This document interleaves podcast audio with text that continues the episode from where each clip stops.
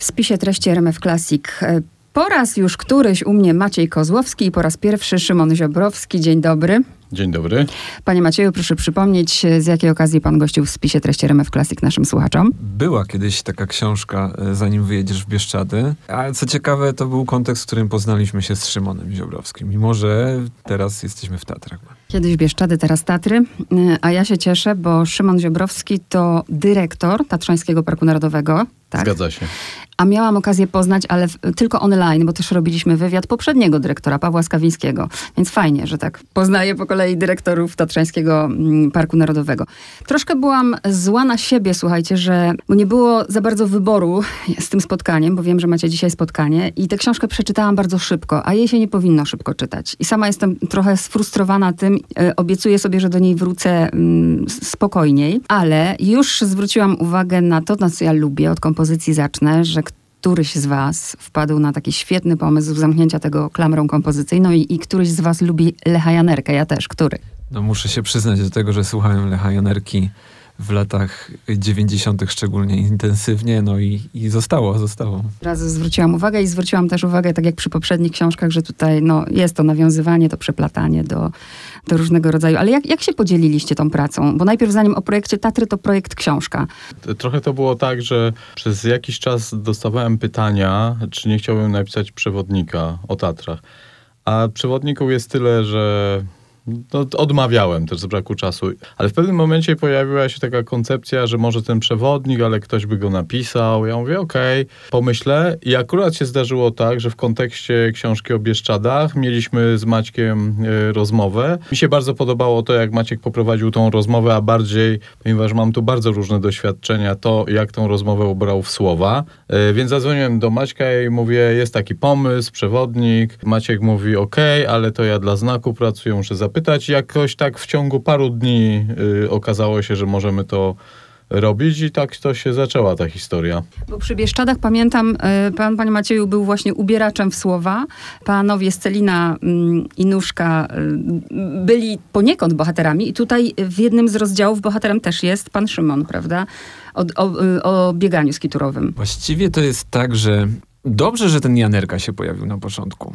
Ja kiedyś grałem w zespole i cokolwiek robię, to mam wrażenie, że to, to myślenie zespołowe mi zostaje. W sensie, że książka jest zazwyczaj kojarzona z takim myśleniem, w którym ktoś siada przy stole, bierze klawiaturę i pisze. Jest to takie, taka osobnicza myśl autorska. Natomiast jakoś tak do tych książek pod, podchodzę, że, że dla mnie to jest trochę tak jak granie zespole i każdy coś do niego wnosi i jest to jakaś wymiana energii, myśli i no generalnie projekt. I tu to było szczególnie intensywne, ponieważ Szymon y, jest taką osobą, której żywiołem jest podejmowanie decyzji. Szymon jest troszeczkę tak jak taki, nie wiem, e, trener drużyny koszykarskiej. Ma pewną wizję, w krótkich słowach musi ją przekazać i coś się musi w związku z tym y, wydarzyć. Więc w tej książce bardzo to czułem, że Szymon opowiadał pewną historię, ja zadawałem mu pytanie i on odpowiadał w dwóch zdaniach, co dla niego było jakimś pewnym zamkniętym tematem, ale rzucał pewien trop. Nie? Na przykład osobę, z którą mogę porozmawiać. Dla mnie to było właśnie super takie przejście do, do zupełnie, zupełnie innego myślenia o tym, czym może być książka. Z tego względu, że, że ci ludzie, którzy, których finalnie zaprosiliśmy do współpracy i którzy pojawili się na kartach książki, też w pewnym sensie myślę o nich jak o członkach pewnego zespołu.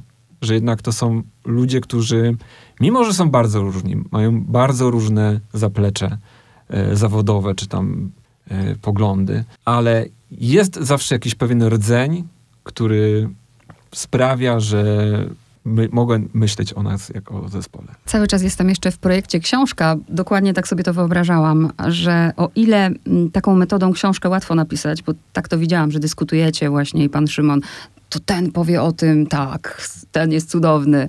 E, no i zna tych ludzi. O tyle sam tytuł zaskoczył mnie bo w ogóle taka jest moda dzisiaj, nie? że wszystko jest projektem. Tylko, że projekt z definicji zakłada, że coś jest w określonym czasie, ale też pomyślałam, że może to jest taki zabieg nawiązujący też do tego, co w książce. Któryś z bohaterów powołuje się na słowa Churchilla, że o to tak naprawdę chodzi, żeby cały czas właśnie być w ruchu i cały czas jakby uświadamiać. I taki jest cel tej książki, nie odpowiedź na pytanie, jak ocalić ludzi, naturę oraz przyszłość, bo nie ma odpowiedzi na to pytanie, tylko jest to odpowiadanie. Ja myślę, że są, że są to różne metody, e, stąd ten projekt. I, I to odpowiadanie jest, jest w pewnym sensie metodą. E, wydaje mi się, że jesteśmy w takim punkcie historii, kiedy stykamy się z wieloma wyzwaniami. I Szymon jest jedną z tych osób, która uznała, że bardzo istotne jest to, jak na te wyzwania reagujemy, jak do nich podchodzimy. Podejście parku, Tatrzańskiego Parku Narodowego jest takie, że jeśli mamy jakiś problem, to po pierwsze nie oceniamy tego problemu, patrzymy na niego tak jak się patrzy na jakiś przedmiot, który musimy ocenić, obejrzeć z różnych stron, a później się zastanowić, co z tym przedmiotem zrobić. Tak się rozwiązuje problemy w dojrzały sposób. Wielu z moich rozmówców ma tego typu podejście i, i, i to jest to, co w pewnym sensie identyfikuje jako myślenie projektowe. To, to o czym Szymon wiele mi opowiedział. To jakbym uzupełnił, że właściwie to y, słowo projekt może mieć, ma na pewno różne znaczenia, bo faktycznie można patrzeć na znaczenie jako o projekt, czyli coś, co się zaczyna, kończy, ale czymś innym jest trochę podejście projektowe. To z angielskiego design thinking, jakby design, czyli projektowanie. Oczywiście w Polsce design ma konotacje takie związane z obiektami, coś musi być designerskie, czyli jakieś inne, ładne, stylowe, natomiast y, używa się również tego słowa projektowanie do pewnego procesu, który powoduje, że dzięki przejściu, przejściu tego procesu rozwiązuje się po prostu jakieś wyzwanie, jakiś problem. Więc to jest bardziej to znaczenie y, w tytule. Bardzo dobre słowo, proces, bo to jest proces, no ale bez tego uświadamiania no, nie ma możliwości, żeby był ruch w naturze. Do pana Szymona mam pytanie teraz, y, pewnie znienawidzi mnie pan za to pytanie, ale zadam je, bo wy jesteście tacy bezpieczni w tej książce. Ja to rozumiem, nie tu funkcja publiczna dyrektora, prawda, Tatrzańskiego Parku Narodowego, ale trochę mam doświadczeń za sobą też pracy y, w placówkach publicznych. I tak pięknie też o tym piszecie, że tak delikatnie, że no, metoda projektu jest fajna, ale mm, rzeczywiście jak jest instytucja hierarchiczna, no to wymagałoby to zmian mentalnych. No i ja się chcę zapytać młodego dyrektora Parku Tatrzańskiego, no właśnie, jest w ogóle to możliwe? Ja myślę, że to jest, jest taki profesor, przepraszam, Krzysztof Obój, który powiedział kiedyś słowa, które ja często przytaczam. Zmiana firmy jest jak przeniesienie cmentarza. Możliwe, ale trudne. I myślę, że to nie tylko dotyczy jednostek publicznych, chociaż one na pewno są obciążone pewną specyfiką, związaną na przykład z dużo mniejszym brakiem odwagi przy podejmowaniu decyzji, co pewnie też wynika tam z różnych kontekstów. Jakby myślę, że nie czas, żeby o, o, o tym rozmawiać, ale też no, trzeba pamiętać, że jednak instytucje publiczne też muszą działać w sposób dużo bardziej ostrożny, bo też realizują po pierwsze misje, po drugie odpowiadają za różne sfery życia publicznego, które nie można, nie można e, ich traktować mm, jako, jako biznes. Natomiast y, gdyby popatrzeć tak z szerszej perspektywy na instytucje, to czy one aż tak bardzo się różnią? No pewnie różne są sposoby zarządzania, ale jednak w tych wszystkich instytucjach jesteśmy po prostu ludźmi, takimi samymi, z tymi samymi obciążeniami i popełniamy bardzo podobne błędy i w podobne pułapki się dajemy złapać. Więc być może w biznesie jest to dużo bardziej dynamiczne i więcej yy, odwagi mają ludzie, bo po prostu realizują dość proste jednak cele, yy, jakim jest cel y, polegający na zarabianiu pieniędzy, to w instytucjach publicznych jest to troszkę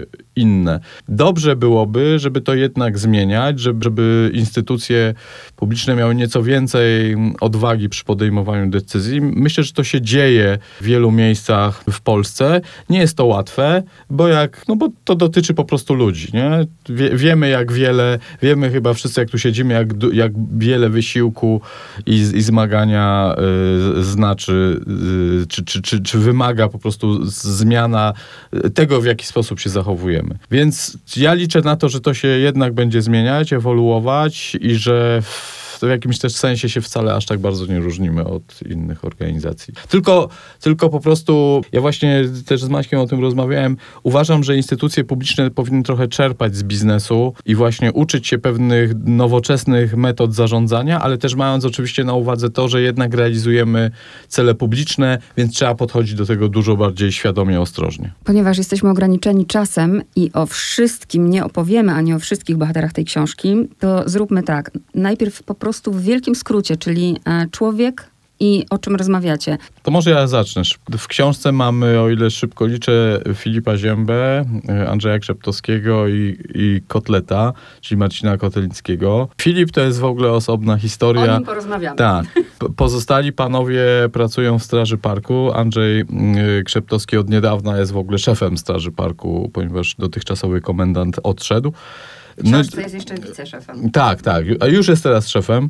To są niezwykłe osobowości. To znaczy, ja, ja kotleta poznałem zanim zaczął pracować w parku. Spotykaliśmy się od czasu do czasu na ściance wspinaczkowej. Wiem, że on. Dla mnie to jest taki przykład kłusownika, który przeszedł na dobrą, na inną, na tą dobrą stronę mocy.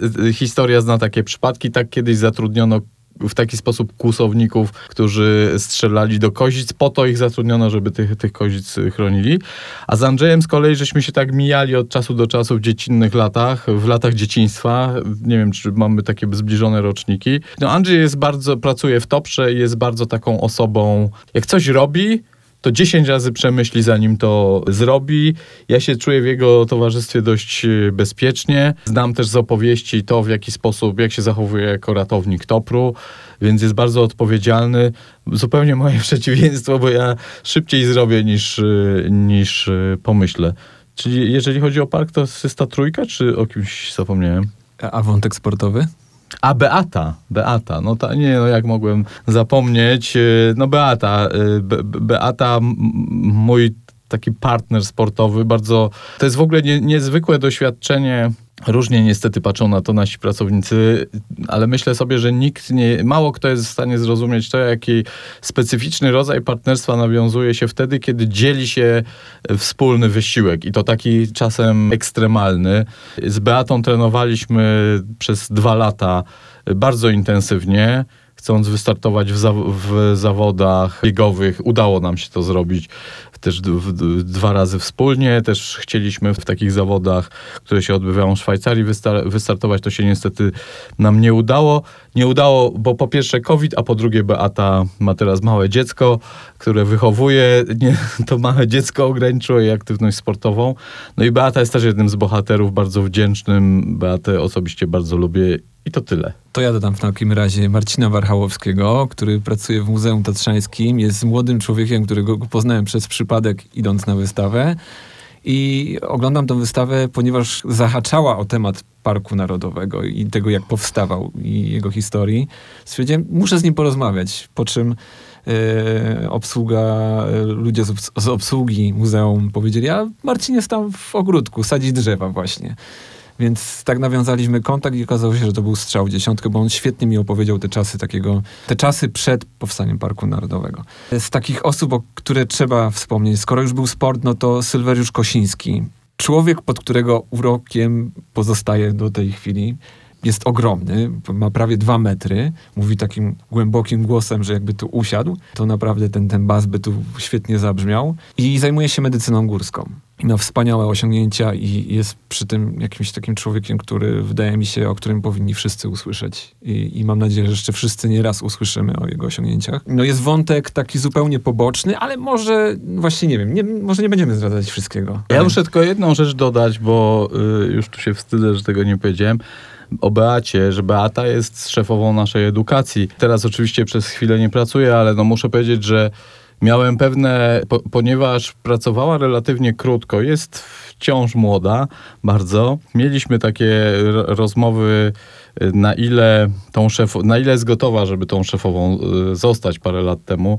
I muszę powiedzieć, że była to jedna z lepszych decyzji kadrowych w historii parku. Po prostu Beata, uważam, wyprowadziła edukację na zupełnie inny y, poziom i robi świetnie y, tą swoją robotę. A jest to o tyle ważne, że jednak jedno, jednym z filarów działalności parku jest edukacja. To, z czym ludzie wychodzą z parku, to jest między innymi właśnie jej zasługa. W głowie oczywiście, z czym wychodzą. Ja też bym chciała, żeby trochę chociaż ta audycja, czy ta rozmowa miała taki wydźwięk właśnie dydaktyczny, ale jeżeli teraz nie pomylę imienia, Marcin Rząska? Marcin Rząsa. Marcin Rząsa. To on mówi, w waszej rozmowie artysta, mówi coś takiego, że kiedy on wypuszcza jakby rzeźbę ze swoich rąk, to, to tak naprawdę ona staje się już naszą własnością, prawda? I to my widzimy ten świat. Ja to samo mam z tą książką i tu zwracam się teraz do was, drodzy słuchacze, że każdy, zapewniam, po przeczytaniu jej weźmie sobie coś innego. Ci, którzy, nie wiem, są bardzo mocno zainteresowani sferą eko, klimatu, pewnie skupią się na tych współczesnych rzeczach, na rozmowie z naukowczynią, prawda, o nanowłóknach. Mnie z kolei bardzo interesowały te wątki historyczne, jeszcze ten świat, prawda, kiedy Witkiewicz Stanisław rządził w Zakopanem, to, to mnie tak przyciągało, ale e, też byłam zaskoczona i powiedzmy właśnie o faktach, o dwóch rzeczach. Byłam bardzo zaskoczona, że formalnie Tatrzański Park Narodowy, który jest, spokojnie mogę powiedzieć, jednym z bohaterów tej książki, dopiero formalnie powstał w 54 roku. Piątym. Tu jest w czwartym. No właśnie, to jest takie, taka To kontrowersja. ja mam dobrą pamięć do dat, dlatego jestem pewna tego, co mówię. Obydwie daty, muszę was pogodzić, spokojnie, chłodźmy emocje. Obydwie daty pojawiły się w książce. Faktycznie jest 54, wspomniany dlatego, że e, wjechał tam premier Cyrankiewicz. Okej. który no, też jest takim punktem odniesienia e, do pewnych dyskusji i też pojawiał się w opowieści Marcina Rząsy. Ja bardzo lubię wplatać takie wątki, które gdzieś tam się w jednym rozdziale pojawią i później wracają, bo wydaje mi się, że to, to jest jakaś tam wartość zawsze dodana. Tak samo jest chociażby, skoro lubisz już tą historię, tak samo w pewnym sensie myślę o wspomnianym już y, Sylweriuszu Kosińskim, ponieważ Wszyscy mówią o doktorze Chałubińskim, nie? więc Tatry kojarzą się z lekarzem. Ale mamy dzisiaj lekarza, który robi tam świetną robotę. To jest takie gombrowiczowskie bardzo myślenie. Nie? On, on, właśnie Gombrowicz miał takie podejście. Okej, ci nasi świetni wieszczowie, rozumie, spoko, ale zastanówmy się, jakie mamy dzisiaj postawy i kim my jesteśmy i co reprezentujemy, czy to ma jakieś odniesienie do tej przeszłości. I w Zakopanem obecnie moim zdaniem jest dużo fajnych odniesień do przeszłości, takich współczesnych przykładów tego, z czego to miasto kiedyś słynęło. I Marcin Rząsa też jest jakby w tym wątku e, związanym ze sztuką. E, wydaje mi się, że jest taką po, postacią, która fajnie linkuje do, do przeszłości, zwłaszcza, że on opowiadał o całym środowisku artystycznym, więc ten bohater oprócz Tatrzańskiego Parku Narodowego, to Zakopany też tam gdzieś delikatnie wybrzmiewa w ten sposób. Ja jestem świeżo po przeczytaniu książki. Ona mi się podobała. Podejrzewam, że ludziom z Podhala niekoniecznie. Aleksandra Gurgula, prawda? Podhale wszystko na sprzedaż. E, Moc, mocno mną ta książka potrząsnęła, ale też fajnie bardzo, że pojawia się ta książka, bo po tamtej książce, gdzie jestem nabuzowana i jechałabym tam na Podhale, prawda? Sprawiedliwość gdzieś tam, nosi, to ta książka mnie tak wyciszyła, uspokoiła. I się właśnie chcę skupić na tych, na tych dobrych rzeczach, które się dzieją, a się dzieją chociaż powoli. I to na przykład nie jest, słuchajcie, teraz żart, co ja powiem, bo zaczynacie od Doliny Strążyskiej i od tego, że powstały tam toalety, a dla mnie to jest bardzo ważna rzecz. Dolinie Strążyskiej powstały toalety stacjonarne. Ja sobie przypominam moją prezentację, którą miałem w momencie, kiedy wybierano mnie na dyrektora. To właśnie mówiłem o tych toaletach i przejrzałem sobie ją ostatnio i właśnie sobie pomyślałem, że fajnie, że te cele i założenia, które się pojawiały w 2000 Jezus, w którym roku to było? W 13. Że one się realizują jednak. I to jest oczywiście jakiś tam idea, która została zarysowana, ale tak naprawdę za tym stoi cały zespół, który, który po prostu robi wszystko, żeby to się pojawiało. I to jest duża satysfakcja nasza wspólna, że to się dzieje, ale też to wszystko jest dla turystów. Więc cieszymy się tym, że turyści się cieszą. Bardzo ważne. No, jesteśmy naprawdę, żyjemy w XXI wieku i czasem woła to o pomstę do nieba, nie? Jak się gdzieś rusza. Kolejna rzecz to jest ta, ja nie wiem, czy to jest uchwała, to, gdzie mamy jakby spisane, y, spisaną regulację tego, co się na terenie parku dzieje przez najbliższych 20 lat. Mnie to interesuje, jak nad tym pracowaliście, bo 20 lat to się wydaje niedużo, ale jednak dużo wobec świata, który teraz mamy. Mówimy o planie ochrony, który tak, tak został uchwalony niedawno. No to znaczy praca nad, tymi doku- nad tym dokumentem jest bardzo trudna, to znaczy trzeba dokonać inwentaryzacji tego wszystkiego, co mamy, w jakimś zakresie, bo przecież nie jest możliwe, żeby wszystko zinwentaryzować w obszarze ochrona, w, w obszarze przyroda. No i bazując na tym tworzy się pewien plan działania na 20 lat. Czy to jest efektywne narzędzie? Nie wiem. Mam dzisiaj pewne wątpliwości, chociaż oczywiście ten plan ochrony będziemy realizować. Zawsze wraca do mnie taka rozmowa, którą miałem z dyrektorem jednego z amerykańskich parków narodowych, i on mówi tak: Myśmy odstąpili od idei tak długofalowego planowania, bo przygotowywanie tych dokumentów jest niezwykle drogie, jest niezwykle długotrwałe i w momencie, kiedy skończymy prace inwentaryzacyjne przygotowawcze, to z reguły trwa 4-5 lat, to już wiele rzeczy się deaktualizuje. Więc y, Amerykanie trochę zdryfowali. Oni przestali tworzyć tak obszerne dokumenty, bardziej tworzą strategie, w których zawarta jest pewna, są pewne kierunki, do, których park ma zmierzać i tworzą strategie krótkoterminowe. No ale my mamy co mamy, dokument jest opracowany, tak jak mówię, przygotowanie trwało lat y, wiele, dokument jest na 20 lat, no i po prostu go będziemy realizować. I to jest w ogóle taki obszar, bo można oczywiście patrzeć na to tak jak Amerykanie, ale można też patrzeć na to tak, że ochrona przyrody nie lubi rewolucji, w związku z czym musi stabilizować, zamrażać pewne działania i na pewno ma też pewne, na pewno ma to też pewną y, wartość.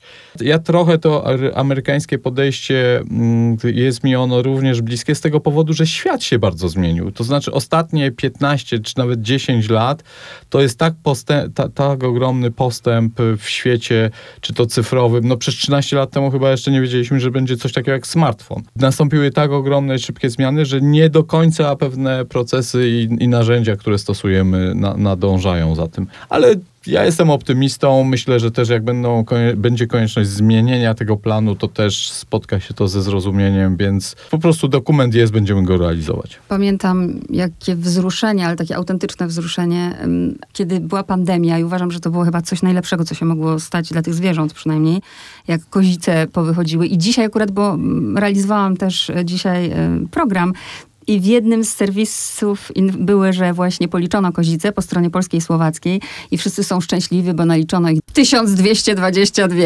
Tak, to jest pocieszająca informacja dla mnie również o tyle, że mieliśmy liczenie wiosenne. Ono było obarczone niestety dużym błędem, bo nie udało nam się skoordynować tych prac ze Słowakami. Ostatecznie, muszę się przyznać, nie ujawnialiśmy tej informacji, ale tam ta liczba była jakaś mrożąca krew w żyłach. Ja bym patrzył na te wszystkie liczby z pewną ostrożnością. To znaczy, po pierwsze, liczenia koździe są obarczone takim błędem, jakim jest oko ludzkie i pogoda, i też koordynacja tego ze Słowakami i inne wyniki zawsze są na wiosnę, inne są y, jesienią. Wiadomo, że jeżeli te fluktuacje są zbyt, zbyt duże, to na pewno jakaś czerwona lampka powinna się nam zaświecić. A jak z niedźwiadkami?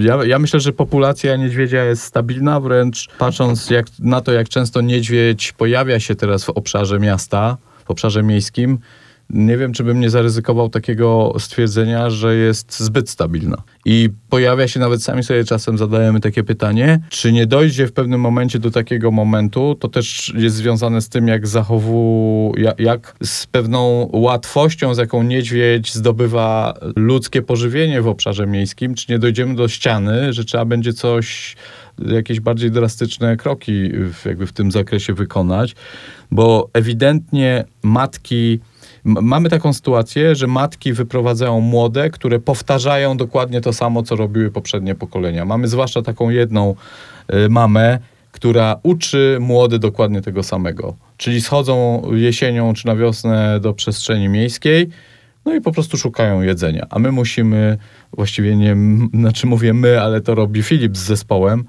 zakładać im obroże, monitorować i w razie potrzeby dać klapsa z kuli gumowej. Filip Zięba. No, o tym człowieku trzeba wspomnieć. Y, ktoś tutaj z was nazwał go w tej książce Indianinem. Y, niesamowita postać i też w pewnym momencie tę książkę się czytało jak, nie wiem, jakiś thriller. Filip Zięba to jest instytucja.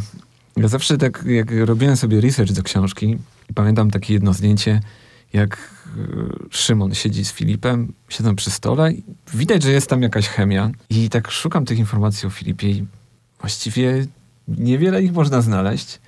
Ale to dlatego, że Filip y, po prostu siedzi cały czas dłubie w tych tematach niedźwiedzich.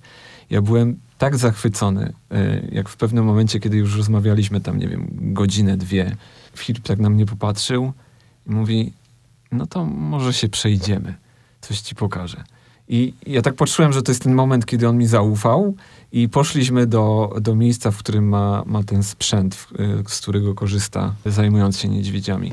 I to było niesamowite, bo to było trochę jak takie wejście do garderoby, nie? Pokazywał właśnie, tu mamy ten e, środki usypiające, tu mamy to, tu mamy tamto, nosze. Słuchaj, gdybyś zobaczyła, jakie ogromne nosze e, są potrzebne, żeby podnieść takiego niedźwiedzia i s, oni tam chyba w czwórkę są w stanie to zrobić.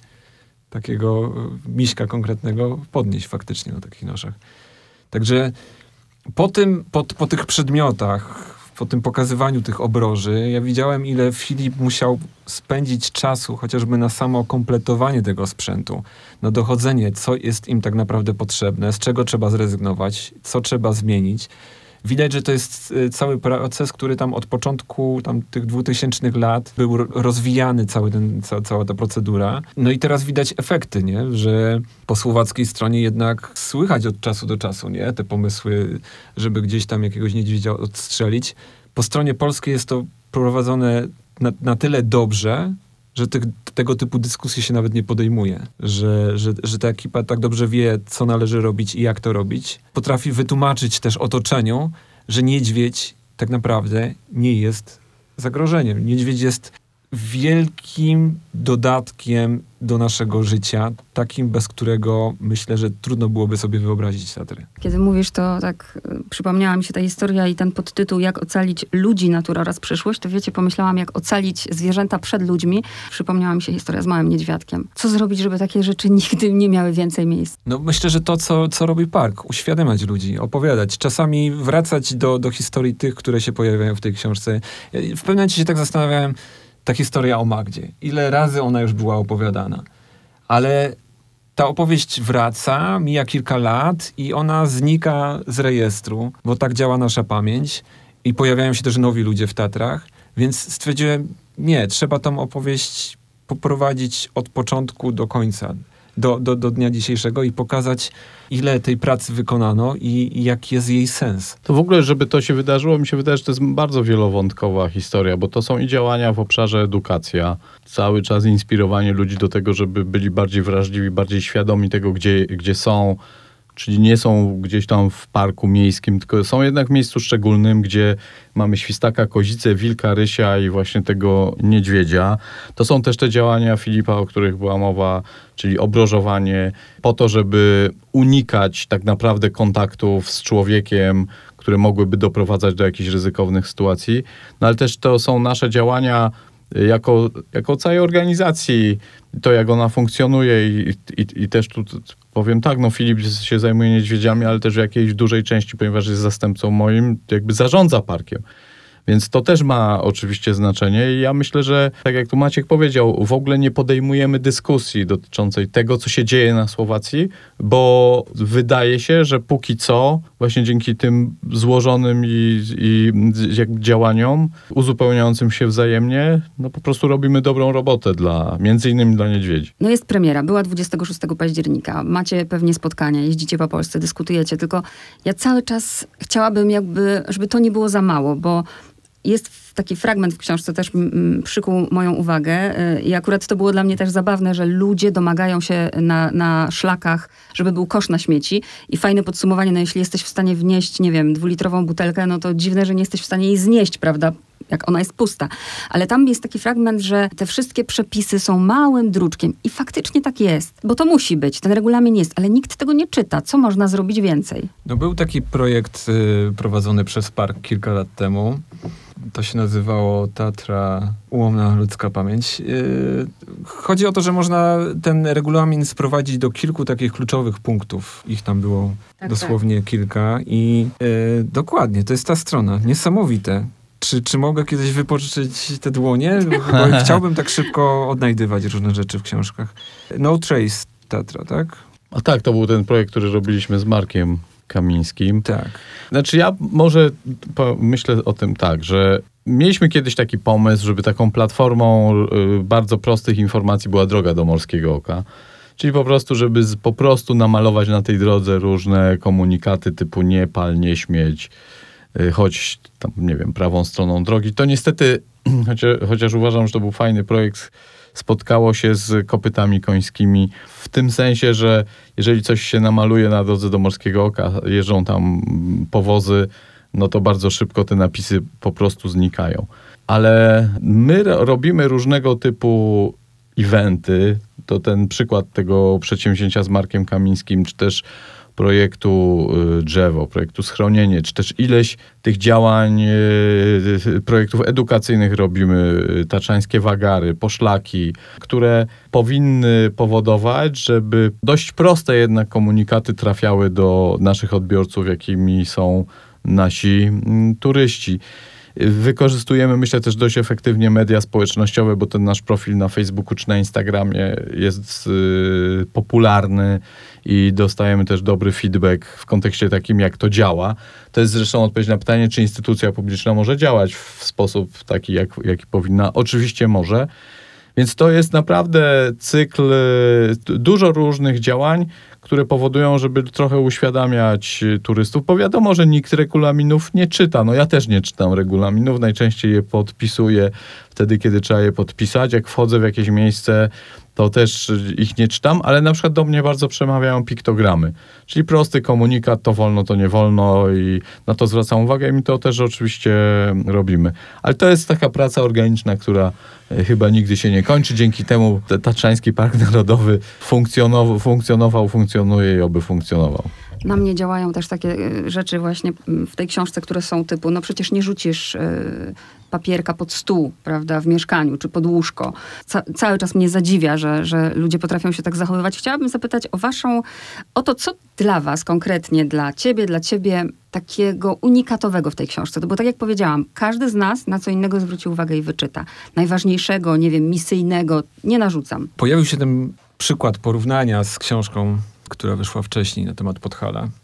Ja myślę, że, że, że to jest dobry, dobry punkt, żeby pomyśleć o tej różnicy i ona w pewnym sensie zdefiniuje, o co chodzi z naszą książką. Mam wrażenie, że jakby taka pozycja Gurgula jest y, trochę osadzona w takiej historii reportażu, który miał być u zarania swojego powstania takim nośnikiem wiedzy o tym, jak powstaje niesprawiedliwość w świecie, jeśli ją obnażymy, to odpowiednie instytucje będą musiały na to zareagować. I ja mam wrażenie, że ta formuła się po prostu w jakimś stopniu, przynajmniej ja sobie tak odpowiadam na to, na to pytanie, że ta formuła się wyczerpała.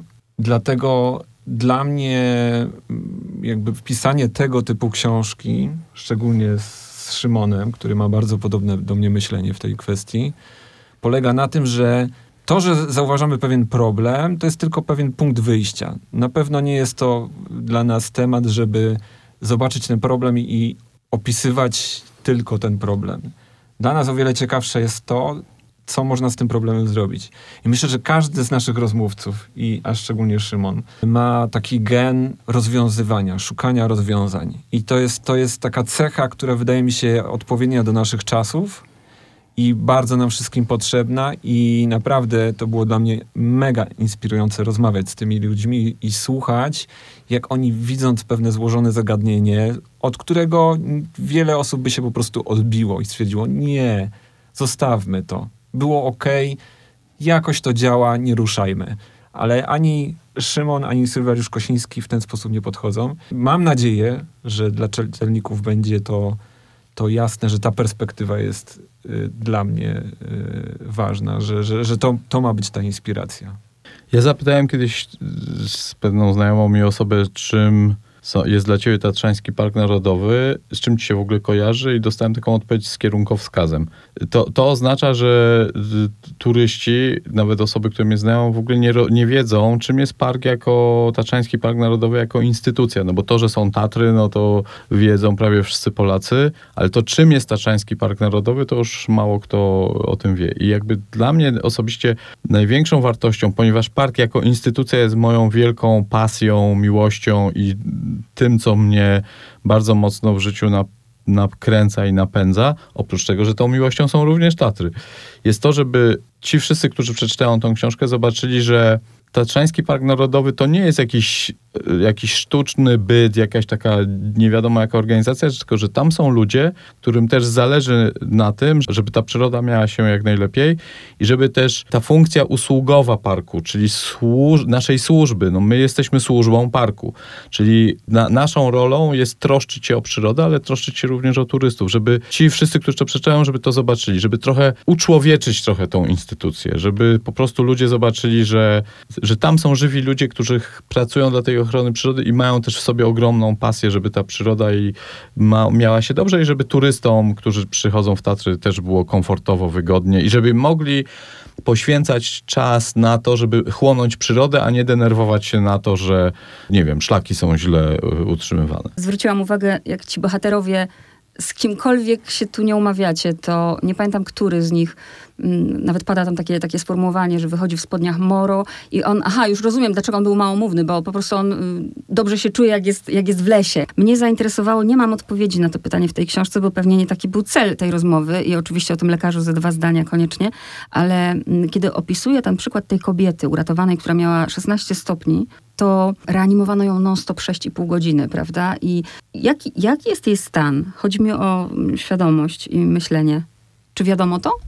Sylweriusz, e, z tego co pamiętam, mówił, że ona że miał w ogóle chyba kontakt z, z, z tą pacjentką po, po jakimś tam czasie i że ona wyszła po prostu z tego bez, bez, bez, bez jakiegoś szwanku, bo to, to też jest fajne, że Sylweriusz opowiada o naszym organizmie, o tym, co się z nim dzieje w górach. Jakby to jest dla mnie clue tej opowieści, że on rozumie to i na tej bazie jest w stanie zaprojektować procedurę, która pomaga wyciągnąć ludzi z hipotermii, nie? czyli takiego głębokiego wychłodzenia organizmu. Nie? Rzecz, którą kojarzymy z Tatrami, bo to się kojarzy z tym, że kogoś zasypała lawina, spędził jakiś czas pod śniegiem, ale udało się go uratować.